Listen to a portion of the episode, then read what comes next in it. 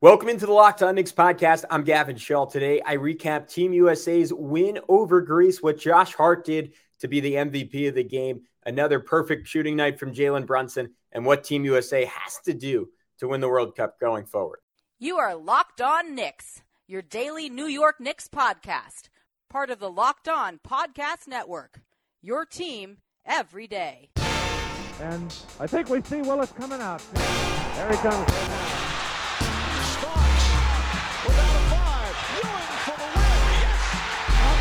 Left, now fires it, and he's good, and he's fouled, it's up, and he's fouled. Anthony for three, bang, that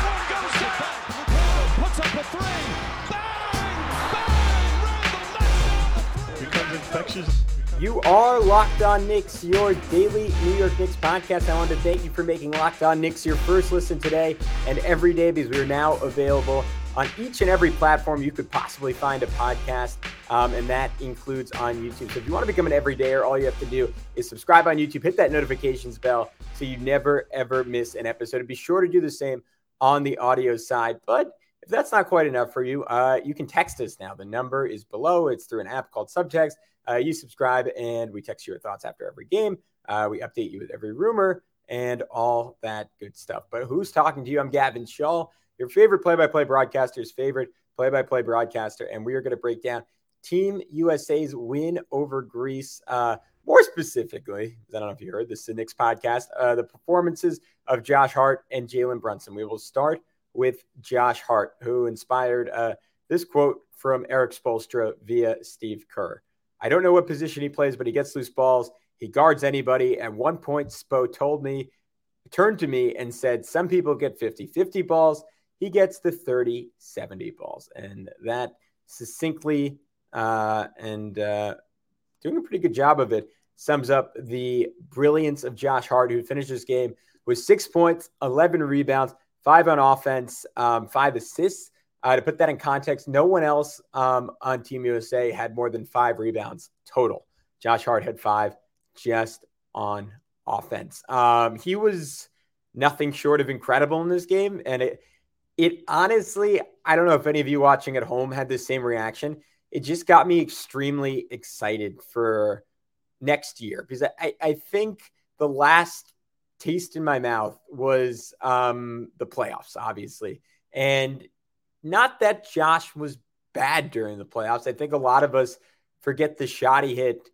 Yeah, it was game one against Cleveland, right? When the Knicks were going to blow that lead, and he just comes down and hits a wild near the end of the shot clock, foul line fadeaway, if I'm remembering it correctly, to essentially seal that game. And it, honestly, for the last 20-plus years of Knicks basketball, I think we were saying this in the post-game podcast, is that the biggest shot that any Knick has made? It's in the conversation, right? Maybe one from Brunson later in the series. I don't know. It is 100% in the mix in terms of biggest shots in the last 20 years of Knicks history, and therefore one of the biggest shots of Knicks history. And he was mostly really, really great in that series. And then against Miami, you could see the wheels come off a little bit. And if I had any questions about what the Knicks ultimately decided to pay him, which I really didn't, especially when the news of that last year being a team option came out, at that point, I was like, you know what? This is pretty fair, pretty good deal. I think those questions would have arisen from the Heat series, and a series where he looked scared to shoot from three against a team full of guys who I guess are quote-unquote dogs, in the same way that Josh Hart is a quote-unquote dog. That stood out a little bit less. And a series against a big like Bam Adebayo, who wasn't going to tolerate Josh Hart. As he said it, I saw this clip yesterday, it was great. In his first or second Knicks game, he got some offensive rebounds, and he just kind of turned to Mitchell Robinson and he said, "Hey, you get regular rebounds. I get rebounds that break teams." And that's what happened today against Greece. But in the second round of the playoffs, Bam prevented a lot of that from happening. And it kind of left me saying, like, all right, this guy clearly has incredible value as a regular season player. Honestly, probably enough to justify the amount of money that he is getting paid going forward. But how does that translate to the later rounds of the playoffs? And look, this, like, playing Greece, and their best player is Papagiannis instead of Jimmy Butler and Bam, and maybe Dame, it's not the same thing, right? It doesn't necessarily translate, but you do see his ability to impact winning is so obvious. And it's so obvious to people who have only been around him for a little bit, who've only seen him as a full-time player for a little bit on a team that when he made it, I don't want to say there were snickers, just because I don't think people care about the World Cup enough for there to be snickers, but I think there were a lot of people who are not Knicks fans who saw that and said, Josh Hart and Trae Young didn't make this team. And then you watch the game. And again, I mean, Austin Reaves, I think won FIBA's player of the game. For my money, he was their best player in this one. And we can kind of go through it play by play, but he did so many good things. Like one of the first plays I saw, he had this incredible rebounder where I think it was probably Papagiannis. He just knocked it out of the guy's hands, snagged it off the ground from the floor, kicked it out to Cam Johnson to save a possession. Did it again about two or three possessions later, where he got a rebound and he kicked it out. And I think it might've been Cam, honestly, missed the three. And then he created a third possession by diving for a loose ball. And it kind of just forced the Greek player to kick it down the court. Then he did sort of his Knicks signature where he got a defensive rebound and went through literally four guys on the Greek team. And he has this incredible quality to him where there's, like, he is not Zion Williamson or, ironically enough, Giannis, like, bearing down on you after a rebound where guys are like, all right, I fear for my life. I just need to get out of the way. But it's almost like he's moving so fast and he still is so strong that no one ever seems to want to stop his momentum, or just that no one trusts that he has the audacity to actually go through three or four guys and get all the way to the rim for a finish. And again, he just does that regularly, even in the NBA. And it is just one of my favorite things to watch in terms of individual moments for any Knick that they consistently produce. That was awesome.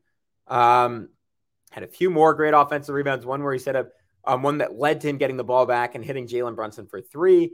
Had another rebound where he in one motion, he caught it. It might've been off a tip ball. He just caught it off a bounce and in midair chucked it 50 feet down the court to hit Austin Reaves in stride for a layup.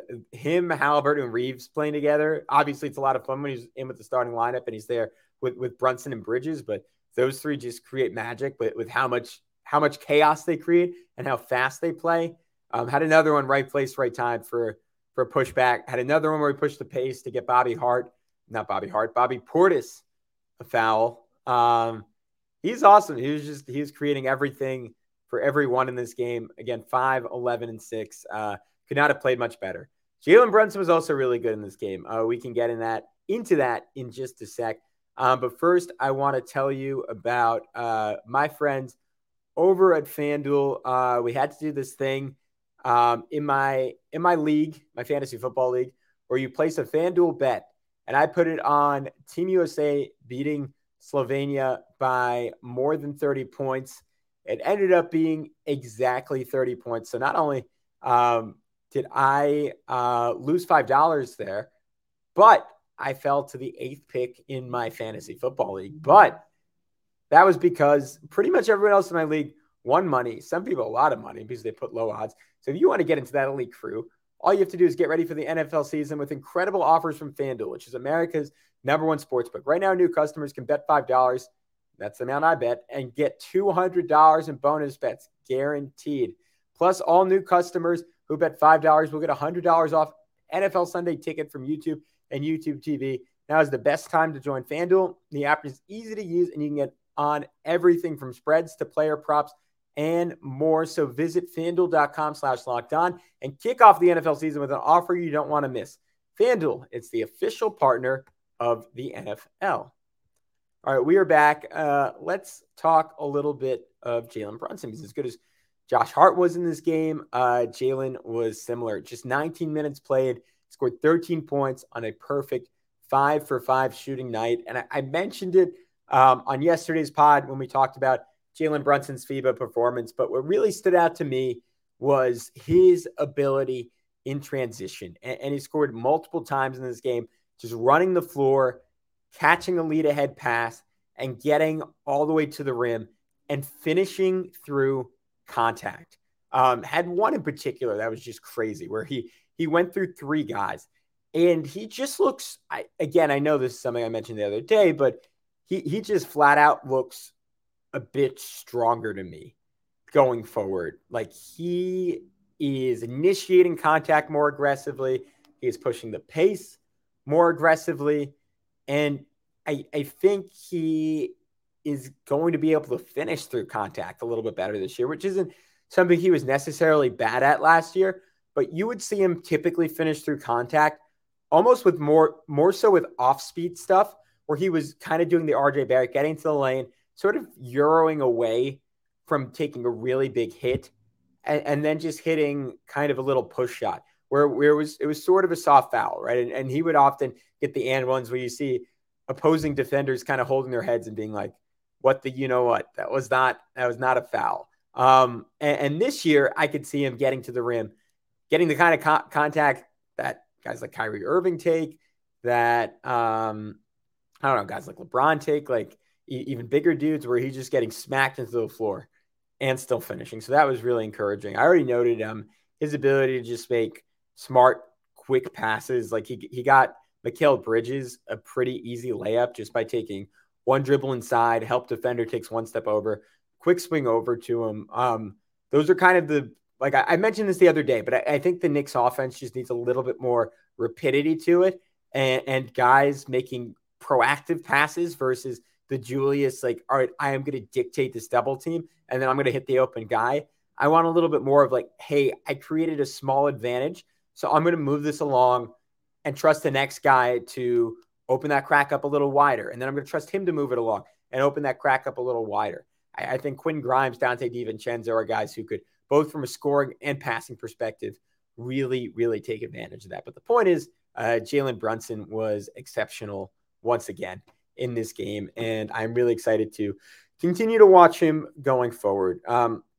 Other guys who stood out to me, Austin Reaves, I think continues to be top 3 or 4 player on this team. He really, like, honestly, he is, I don't think, or we haven't seen anything yet that says Quentin Grimes can be quite that level of one-on-one scorer, but there's still some time there for Quentin Grimes.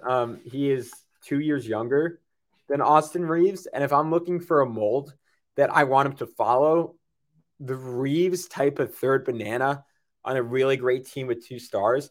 Because this is something we were talking about with Jalen Brunson the other day. If the Knicks are ultimately going to make some star moves, they're going to lose some of their depth, right? I've said it forever, but I think Immanuel Quickley, unfortunately, I don't want this, but I think it's going to happen, is eventually going to be on his way out. I think Julius Randle, honestly, like if you tell me the Knicks make the finals in the next 5 years, is Julius Randle on that team or not? I think he is probably not going to be on that team. And that means you're ultimately, unless the Knicks find someone else in free agency or via trade, you're going to need Quentin Grimes to probably ultimately be, unless he's one of the guys traded, maybe your 3rd or 4th best player, right? And I think he has that within him. And you ask me, all right, Gavin, what does that actually look like on the court? I think it looks a lot like what we're seeing from Austin Reaves, both on the Lakers and Team USA, right? Knockdown shooter, but a guy who, and to be clear, like this is where I'm hesitant that he can ever get here, is at this point really far removed from being a mid-range scorer. And that is where Austin Reaves kills people, because in the international game, there's no 3-second rule. Everyone wants to protect the paint. Everyone, of course, against Team USA with the world best shooting they have. And it's not really close between them and pretty much any other country. Germany's shooting is pretty good. Canada's shooting, if they'd had Jamal Murray, would be maybe in that mix. But the point is, most teams do not have Team USA-style shooting, which means, much like in the NBA, but I would argue to an even greater extent, teams are trying to give up mid-range shots. And guys like Jalen Brunson and Austin Reaves are killing people getting those shots. And at times, just getting all the way to the rim, because you press them out from 3. And we saw that for Reaves in one possession this game, where the Greek defender almost didn't respect him and said, all right, I'm just going to get in this dude's grill. And Reaves was right by him for a layup in about 2 seconds. I want to see more of that from Quentin Grimes this year, because last year he was getting disrespected in the playoffs by guys like Duncan Robinson. And I want Quentin Grimes with his speed, with his alleged best in the NBA ability to beat closeouts. I want to see him attacking that this year over and over and over again. I know he can do it. I know he should do it. And I think it would help him to have an in-between game, right? To have a mid-range game. And with how high he gets on his jumper, there's no reason he shouldn't be able to hit his shot. I would expect that he probably spent huge portions of his youth working and perfecting that shot. I think he can do it at the NBA level. Right now, he's just not getting enough looks, right? All of his shots are expected to be either from three-point range or beating a closeout to get a layup or a dunk. If you're taking mid-range shots right now, he's getting side-eyed by Tom Thibodeau. If he takes two, he's maybe getting put on the bench because the Knicks just have options that they consider better, whether it's an RJ Barrett, who I didn't even mention in the conversation, but that third or fourth guy, obviously, he could be if he is still on the team. But yeah, I expect Quentin Grimes to eventually get cast in that type of role for the Knicks. And I think him developing his mid-range game in an Austin Reaves fashion, because let's just say this, he is always going to be, and I think Austin Reaves is a solid defender, so he's going to be a far better defensive player than Austin Reaves. I would argue he's a far better athlete than Austin Reaves. I think his ability to beat closeouts, how explosive he is, just watch early next season, the speed that he gets from the ground to the rim, right? He's not jumping over people, but he jumps fast and he jumps very strong with his ability to take contact. He has great core strength, Quentin Grimes. And if I'm looking for him making that next step next year, I want to see him actually taking advantage of those athletic traits. You see it all the time with guys in the NBA who have great traits, but doesn't always translate. All right, let's take one more break. And when we come back, we'll talk about Team USA's path going forward to a world championship. All right, guys. I just wanted for anyone who's like me, who's like just beyond being a Knicks fan, is just a fan of this tournament. I wanted to break down what it's going to look like going forward. So here's the deal. Team USA is qualified for the second round. They could lose to Jordan and Michael Jordan, Rondae Hollis-Jefferson, who has been, maybe after Luka Doncic, the best player in this quarterback, Karl-Anthony Towns, Nikola Vucevic would like a word, but he's been that good for Jordan. But let's just say Team USA wins that game, doesn't win that game, doesn't totally matter. Either way, they're going to end up playing Lithuania and Montenegro, who have, I think it's Group K, who have both qualified for the second round. In the rival group, and the good news for Team USA is they could, like, if there is a fluky loss there, they can afford one because the top two teams get out of round two. So it is not inherently single elimination. So you go 1-1 and you get the point margin. You can get through to round two, or you can get through to, the quarterfinals, round three. Obviously, it would be cleaner for Team USA if they are able to just win the group and beat both Lithuania and Montenegro.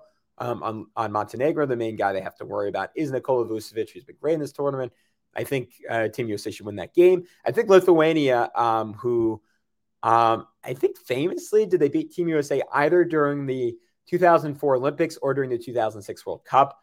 They always seem to give Team USA trouble. A lot of great games against Lithuania over the years. I remember the first Kobe team, whether that was the Olympics or maybe that was 2006 World Cup. I'm not sure if Kobe played 2006 World Cup, but either way, they always seem to give Team USA a lot of trouble. And they have Jonas Valančiūnas, who is going to be an absolute load. Obviously, Jaren Jackson Jr., Walker Kessler, fairly well equipped to stop him. But I don't think you're going to see any Paolo Banchero minutes when he's in the game. That is going to be a real physical challenge for the U.S. You've seen them have a lot of issues where Steve Kerr has them switching a lot of pick and rolls. I'm not sure if they're going to risk that as much against Valančiūnas, just because he's going to really punish guys like Austin Reaves, who were getting strips against Papagiannis, and Jalen Brunson, who at times has done an okay job holding his own against bigs. Not going to fly against Valančiūnas. And then a couple of old Knicks friends. You have Mindaugas, Kuzmingas, Kristaps, old running mate, of course. You have Iggy Brazdakis, who is one of my all-time favorites. And then we'll get a chance to see Rokas Jakubaitis against Team USA, which I'm really excited about because I have not had the opportunity to take a few minutes and watch him play quite yet. But all accounts, obviously, are in Europe. He's excelling, and he's been really good for Lithuania in this tournament. So that's going to be a real challenge for Team USA. game I'm looking forward to. Assuming they get through, their quarters would likely be against the Dominican Republic and Serbia. And this serves to emphasize that Team USA got incredibly fortunate with the draw they had this year. They avoid my top four threats in the tournament: Germany, Canada, Slovenia, and Spain until the semifinals, which again, just to miss all four of those teams, they would have, I think, missed France too, is just exceptionally good luck. And I think they're going to be able to beat either of those teams. Obviously, Serbia, no Nikola Jokic, the DR with Kat, going to be a challenge, but not a lot of other NBA talent on that team.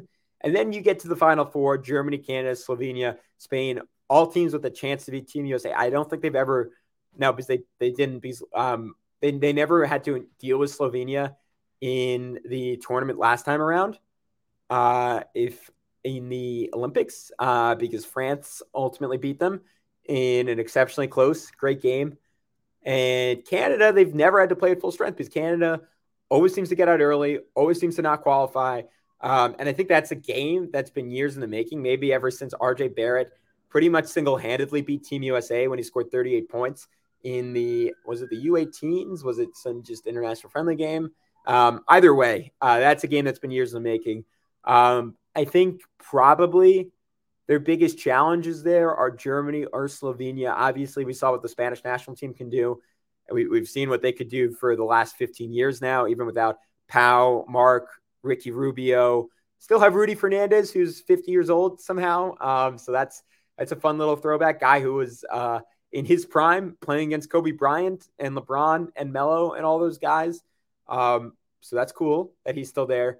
But yeah, I think Luka just having like a 40-point game and Team USA just having no answer for him, and Germany with the combination of really Schroeder is just a killer. Like he outdueled Patty Mills, who's kind of the ultimate FIBA guy in my mind. And yeah, of course, Australia is also a threat between Mills, Giddey, Ingles, all the guys that they have, Dante Exum. My point is, I think Germany and Slovenia are the two teams that I would fear the most going into the semifinals and finals. Luckily, no matter what happens, Team USA is ultimately only going to have to play two of them, and at the very end of the tournament. So we'll see how that ultimately goes down. I think I would say it's pretty 50-50 as to whether they win. I think those are going to be really tough games. I've had some concerns about how they've looked defensively at points in this tournament, and they were challenged in the prelims. Obviously, they have not been challenged during actual FIBA play other than by New Zealand for a little bit. So we'll see how things go going forward. I'm pretty confident, but we will continue to have all the action for you, or at least talk about all the action for you here on Locked On Knicks. But until then, I'm Gavin Schall. See you soon on Locked On. Oh, wait, before we go, really cool thing we were doing. I'll put out a tweet probably later today for it. We are going to grade your takes. So if you want us to do that, respond either to our post on YouTube or on X, giving us your hottest take, and we will put a grade on it. That's going to be a fun episode later this week. But until then, I'm Gavin. Talk to you soon on Locked On Knicks. Be good and